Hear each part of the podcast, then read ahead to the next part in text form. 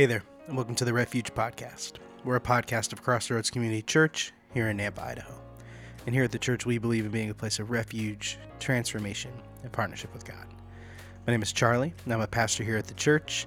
And today we're talking about the final sermon in our sermon series, God with Us, which was our Christmas sermon series, and the final series of 2019. Uh, Beth Stockett is going to be preaching to us, sharing and wrapping up this series as she opened it uh, at the beginning of the Christmas season, and uh, really talking to us about what it means for God to be with us in the meta narrative, this overarching narrative of Scripture. It's a great message. We look forward to you guys hearing it, and we'll get together and talk about it after. Yesterday, as I was preparing for the message and praying and thinking, Jeff hits me with this piece of knowledge. He says, Did you know that today is the last Sunday of this decade? I, um, thank you. I don't, okay. No pressure. but more than that, I was just thinking about the last decade of all the things that have happened, even for us personally, coming back to Idaho, the birth of our children, all these different things. And I think this time of year, we find ourselves feeling rushed in anticipation of the new year and all the things that are to come. And this morning, as our staff was praying before the services began, Pam Pentecost, in her prayer, said this She said, Lord, May we stop and take the deepest breath possible in your presence today. What power in those words, the deepest breath possible.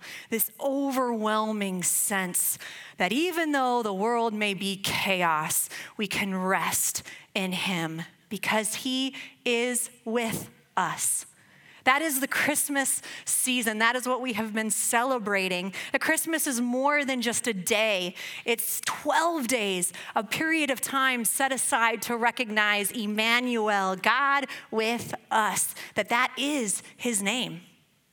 It is his name, it is who he is, it is how he feels about us.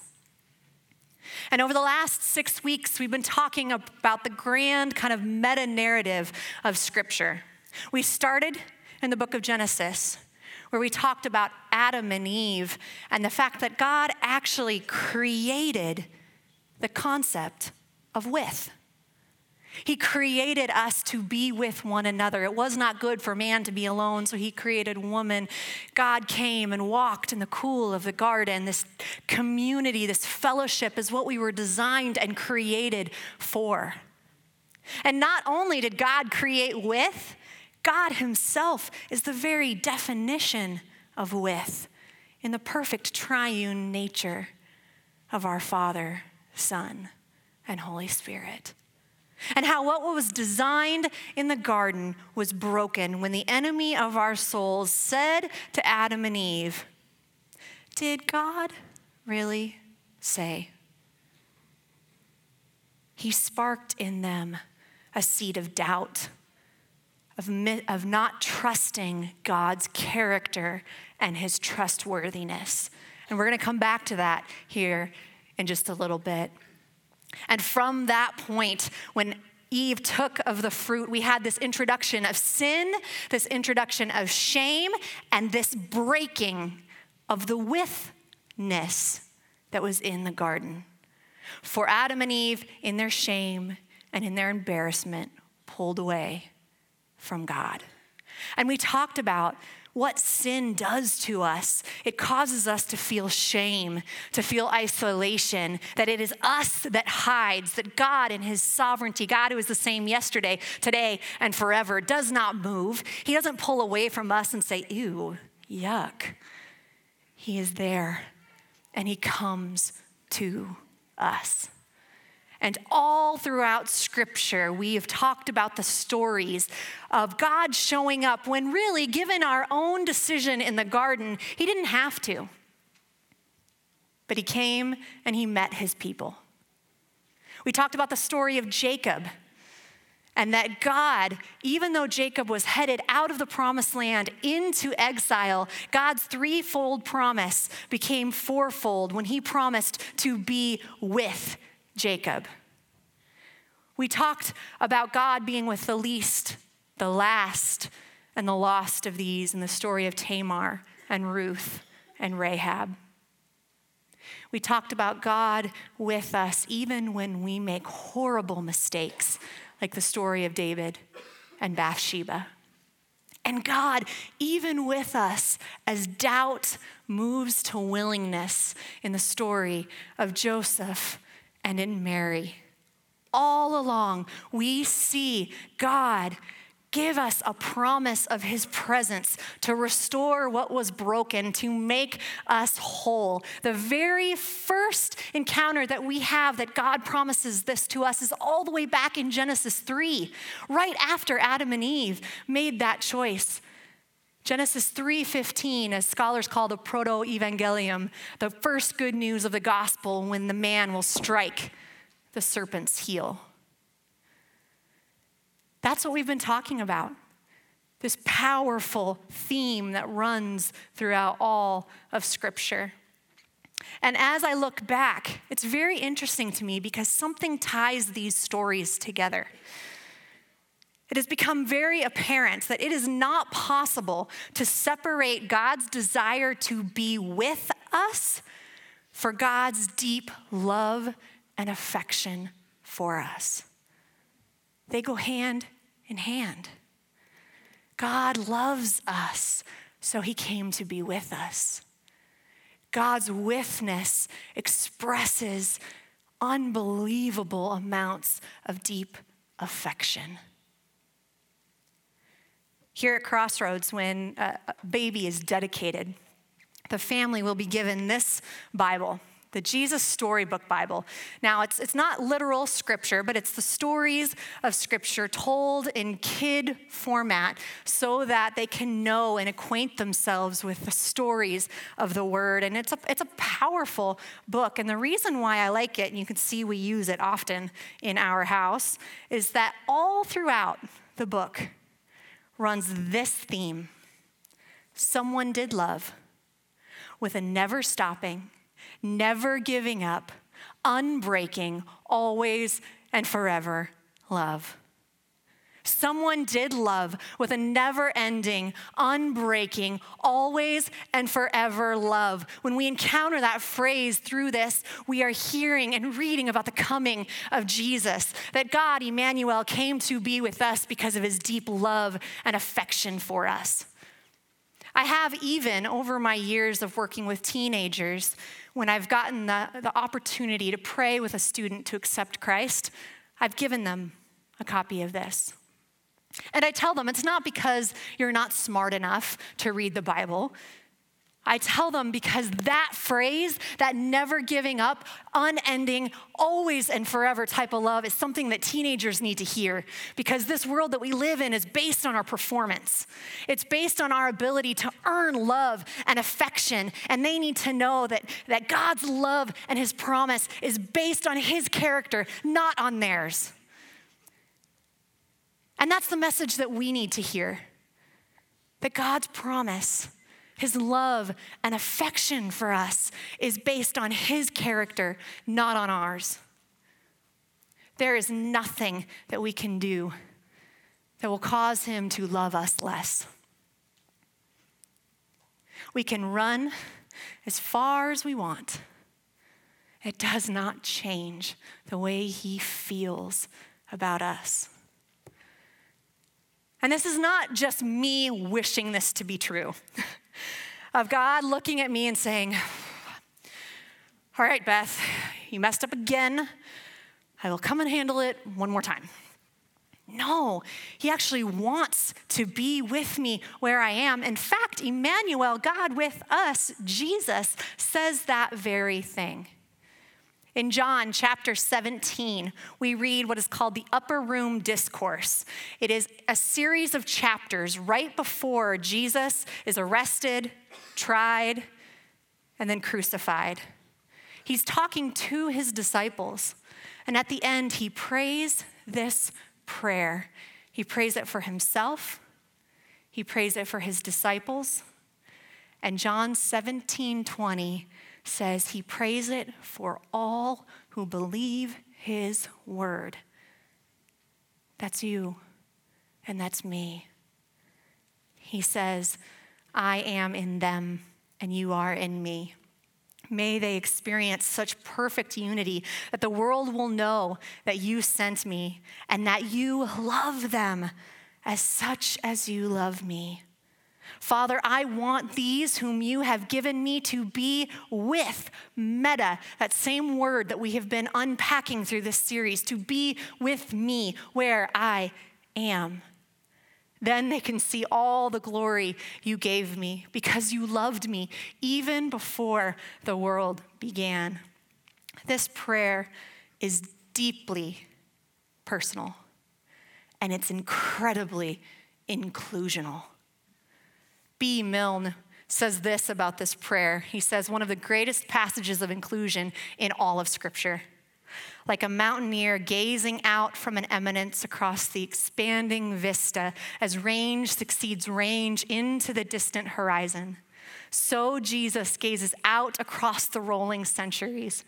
He beholds and embraces the harvest of the ages, the church of the Redeemer, gathered from every nation, people, language, and tribe.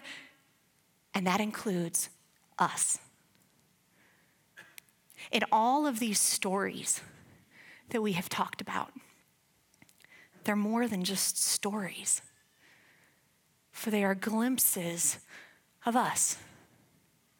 Times when we have felt like the least and the last and the lost times when we have felt like it wasn't possible for us to screw up any more than we have. Times when we have felt like we could take control, and God has showed up over and over and over again. His love and affection and witness extends to us as well.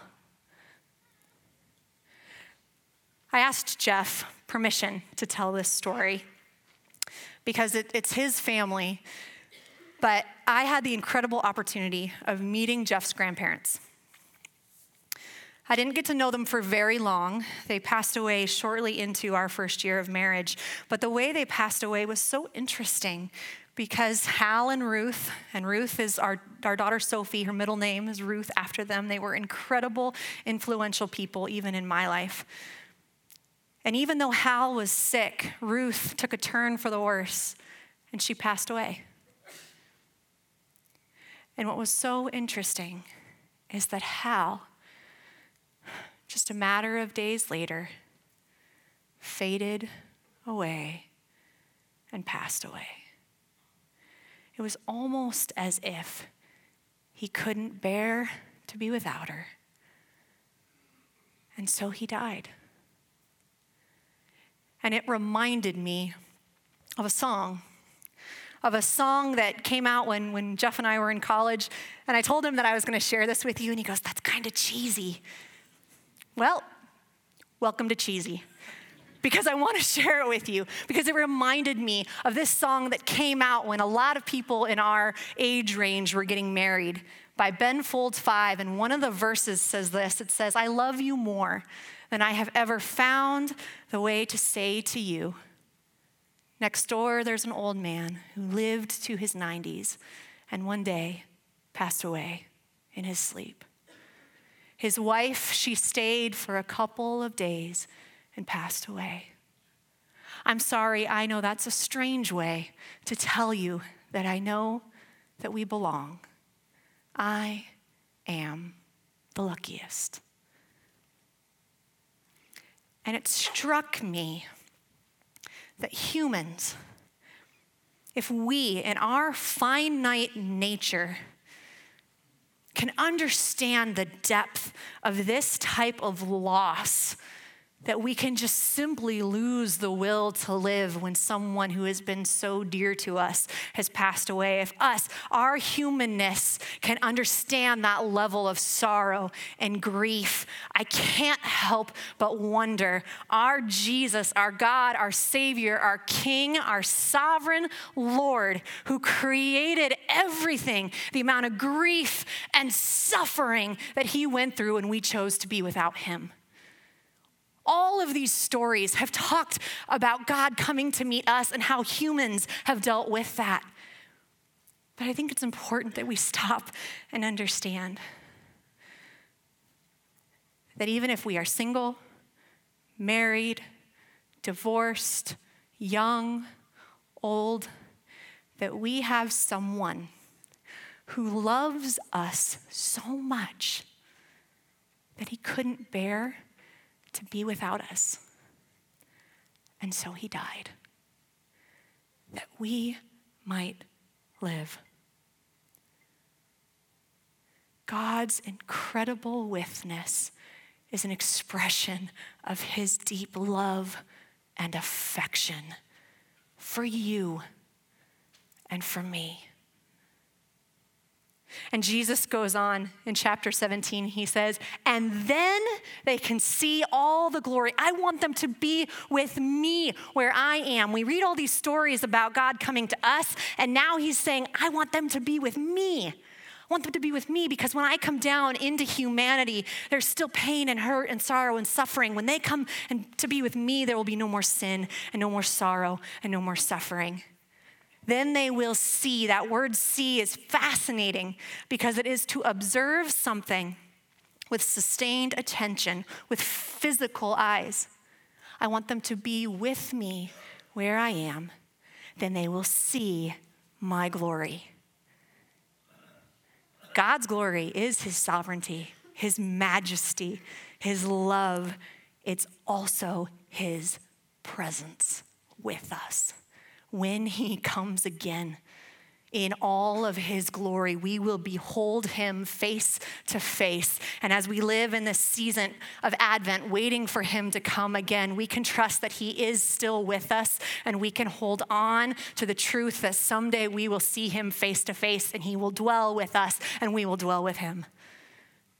That is the promise above any other promise. With is an expression of God's deep love and affection. With is also the reality of eternity. For in the book of Revelation, John says, Then I saw a new heaven and a new earth. For the old heaven and the old earth had disappeared, and the sea was also gone.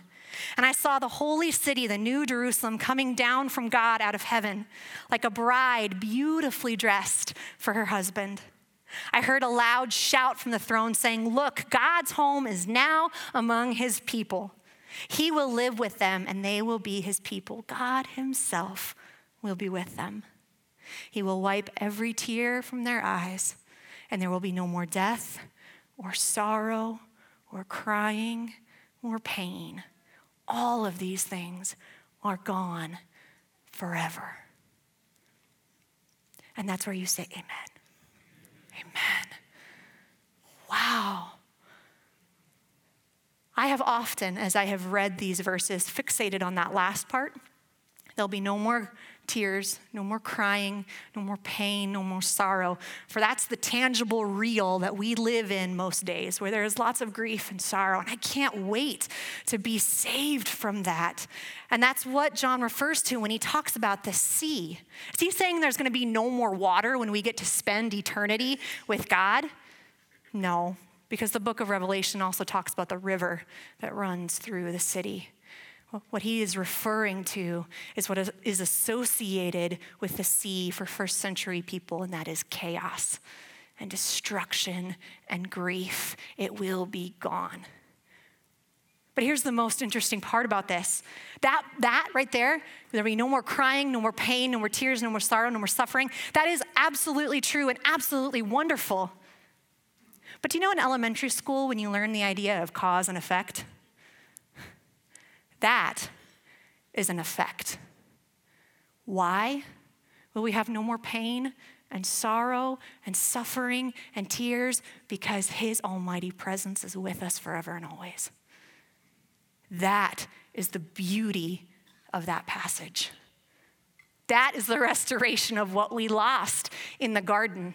And you know the amazing thing about that whole thing? The Bible Project says it's not a return to Eden, it is a step forward. We're not just going back to the garden. He doesn't just create things exactly what they as they were. He actually creates something new and better. He goes on in verse 5 to say, and the one sitting on the throne says, "Look, I am making everything new." And then he said to me, "Write this down, for what I tell you is trustworthy and true." Do you remember I said what was the, the thing that Satan said to Adam and Eve? Did God really say? And he caused them to question his trustworthiness. And here God is saying, You know, those promises that I've been making throughout all of time and history? I am trustworthy and I am true and I am making it new and I am creating a place where there will be no tree that you can pull down. I am creating a place where you will get to be with me forever and always. It's better. Praise the Lord that God knows us enough to know what we need. And that promise is a promise for the present, the already not yet of the kingdom. That God came to be with us and he will come again. So, my question is what do we do in the meantime? Beth, all this is great a beautiful unpacking of the meta narrative of Scripture and God's desire to be with us. But I still have to go to work tomorrow, and work is really hard. So, what do I do? What do I do in the meantime? This whole series started with a picture. A picture that God gave during our time in sabbatical this summer when we went up to Canada and got a time to spend on this beautiful property. When we got there and we saw this lake with the mountains and the trees and the reflection of the mountain in the waters and the dock, and there on the dock was one single red chair. And it was so striking and so vivid. I wanted nothing more than to go and sit in that chair to escape from life's problems and struggles, to just say, I, I'm just gonna, I'm gonna live right here. On my own, alone, with just my thoughts and the sky. And the next day, we walked back out to that dock, and out of nowhere, there was a second red chair, as if God was saying, You understand that I'm with you, right? Even when you can't see me even when it feels like you are utterly and completely alone. You want to get away, you want to hide, you want to grieve. Let me grieve with you. Let me be right there. And that God with us image set the stage for the entire series. But that's not the end of the story. What do we do in the meantime?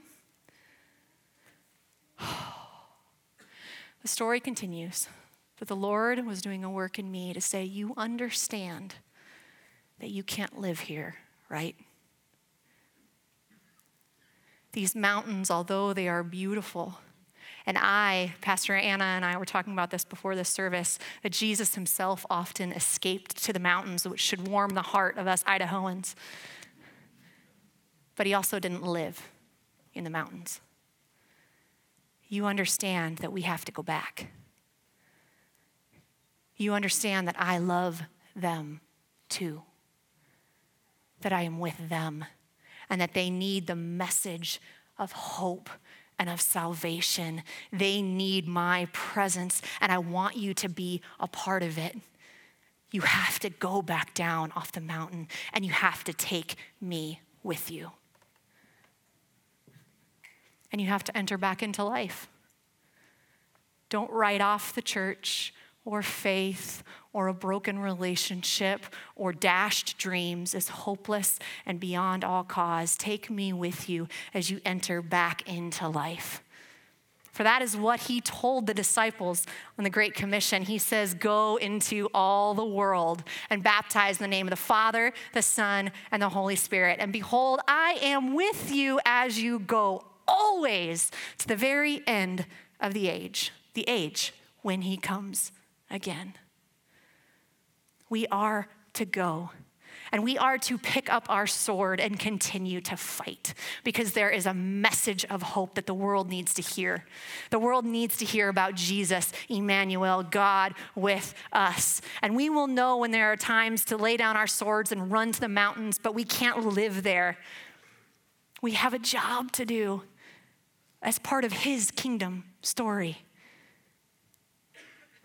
The other fascinating thing about this particular passage, and Pastor Jim has talked about this, this Great Commission was given on Mount Arbel. It's a flat mountaintop as you look down into the valley over to the Sea of Galilee. That, that Jack Beck also makes that, and a very good educated guess that the Sermon on the Mount and the Great Commission were given in the same location. And as Jesus stood there on the edge of the mountain, and as he looked down into the valley below and saw everyday people like you and like me gutting out life, trying to figure out how to live and, and, and be successful and thrive, and Jesus says, Go. It's not some metaphysical, it's go. They need you. And Jack goes on to say this members of the Lord's kingdom are rich, even though they feel poor. They will find comfort beyond their grief. They will inherit the earth, even if they feel trodden down into it.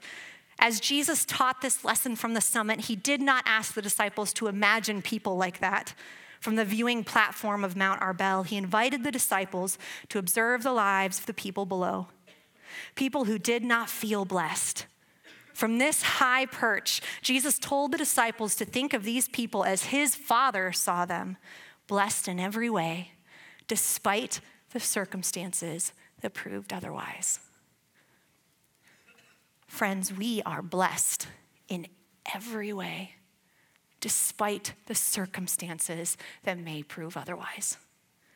Despite this broken world that we live in, we are blessed because we have his presence with us we have his deep love and affection for us. We have a God whose love is based on him and not on us. We are blessed, even though the world writes us off. We are his children, and we have a home, and we belong. So, what do we do in the meantime? We take him with us into the simple every day, getting up in the morning, trying to get our kids out the door, to work, to coffee with friends. We also learn that withness is something that God asks us to be for one another. God's prayer, may they have perfect unity. That we actually get a chance to be God's presence and love through his indwelling Holy Spirit in our lives for those who are hurting and broken, those who want to escape to the mountain, who, who are saying, I can't do this anymore. Life is too hard. Where is God? And we can come alongside them, put our arms around them, and say, I am with you. Let's walk this together. Let's give one another the benefit of the doubt. Let's believe the good in one another.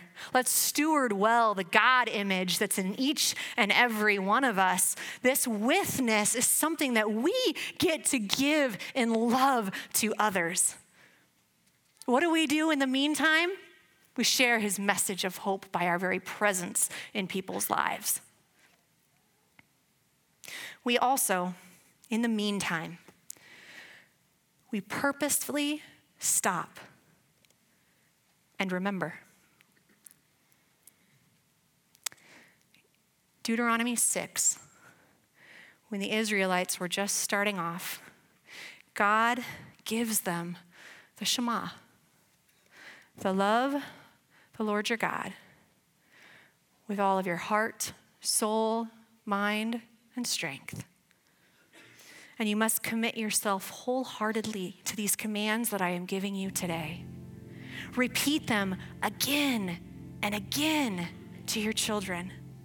Talk about them when you are at home and when you are on the road, when you are going to bed and when you are getting up. Tie them to your hands and wear them on your foreheads as a reminder. Write them on the doorposts of your house and on your gates. He is asking God's people to remember Him, to talk about Him God asks the same of us. We can remember him. That's this entire series. What we have done over the last six weeks is simply stopping and remembering the reality and the truth that his withness is based on his love and affection, that his withness is the reality of eternity, that his withness is a promise of the present that sustains us in this Advent season.